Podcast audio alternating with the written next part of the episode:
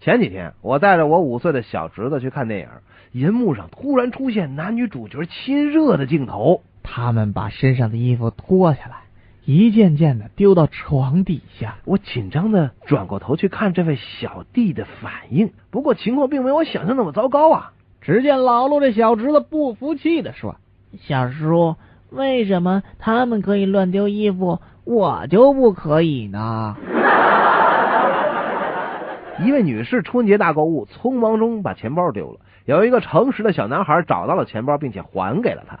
嗯，真有趣。我丢钱包的时候，里面只有五张一百块的整钱，但现在却变成了五十张十块的零钱。嗯，上次我捡了个钱包，但那个阿姨没有零钱奖励我了，所以吧，嗯、哦，你把我的钱都换成零的了。嗯，对，嗯，所以哼吧，，换成零的我也不给你。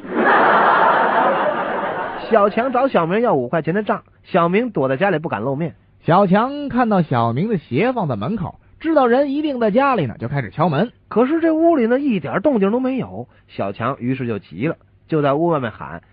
小明，我知道你躲在家里，你的鞋还在门口呢。嗯，我是光着脚出去的。